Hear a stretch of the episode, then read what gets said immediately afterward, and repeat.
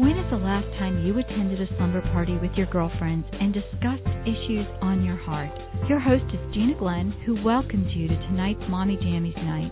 This is a time for you and our special guests and friends from around the world to join in live.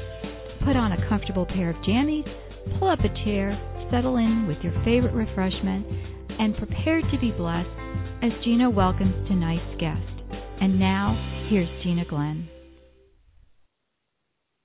Hi, and welcome to tonight's podcast of the Mommy Jammies Night podcast.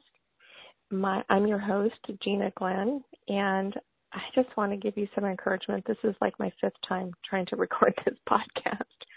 You ever just not be able to get in your groove? Uh, that's where I'm at. I'm having a little trouble getting in my groove here. So last week we talked about overcoming burnout, and I hope you'll take some time and to listen to last night's podcast or last week's podcast Tonight we're going to talk about three tips to develop a wholehearted business mindset. Have you ever realized like developing a mindset that's a buzzword, right? Having the right mindset about things can give you the direction you need in your business. but developing a mindset begins way before you get to your mind. It starts with what we believe. So we, those things that we believe that we must have to make us happy or to make us satisfied. and those things parlay into our mindset. So when you find yourself without direction, it helps to step back and evaluate your priorities. This starts with establishing some values. And establishing those values can begin with a Jesus view of wholeheartedness. Because wholeheartedness is first and foremost a heart matter? Where is your heart? That's the question.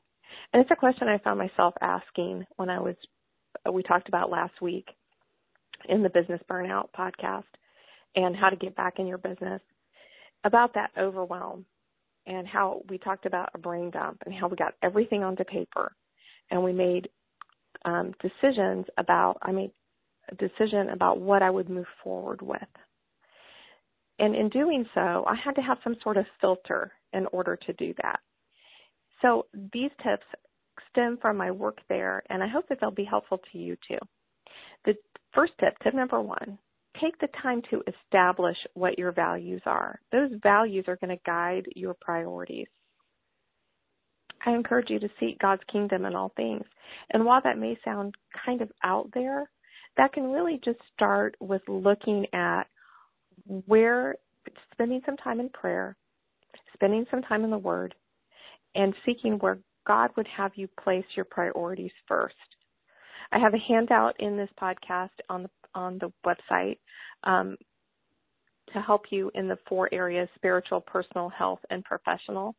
And you can print that out and take 30 minutes, evaluate your priorities in those four broader areas of your life, um, that handout is called Putting Christ First Takes Care of Everything Else. The second tip is to live and give grace.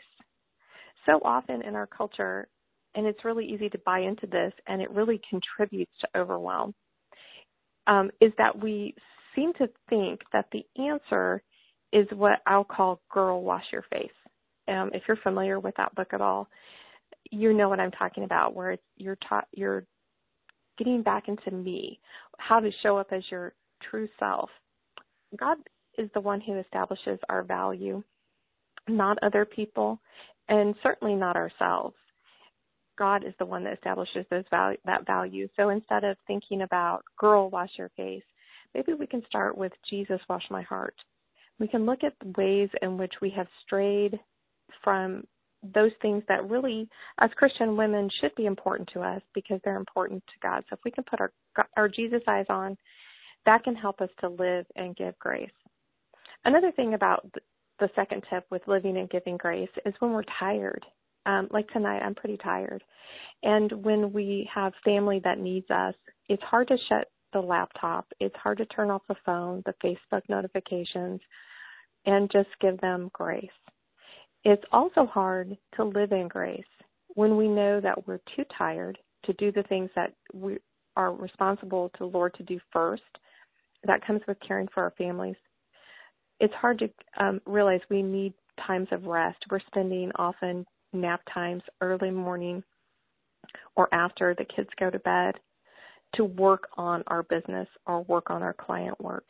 And we don't take advantage of those times when we could be resting. And we can't do it all.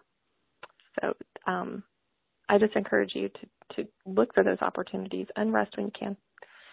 The third tip is to put aside grumbling, comparison, and destination confusion. Sometimes it's hard to deal with dissatisfaction in our businesses and our lives in general. Sometimes I wonder does God allow us to experience such little lasting joy in this life as a way to pursue us closer to Him? Does He want us to find our satisfaction solely in Him? I think He does. And happiness isn't really a place, it's internal first, and Jesus is meant to be our peace. I think if you can think about these three tips, they can help you work on what it means to have a wholehearted business mindset. The first tip take time to establish your values. Tip th- number two live and give grace.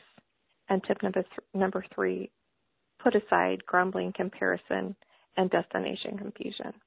I hope these three tips will help you as you pursue the Lord in your businesses this, this week and uh, work to develop a wholehearted business mindset. Thanks for joining me, and I'll see you next week. I'm so happy you joined our session of Mommy Jammies Night. Please drop our guests a line and let them know how thankful you are that they gave their time.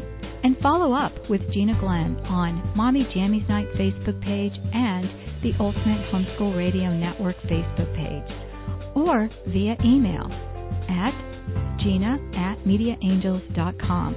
God's blessing upon you and your family.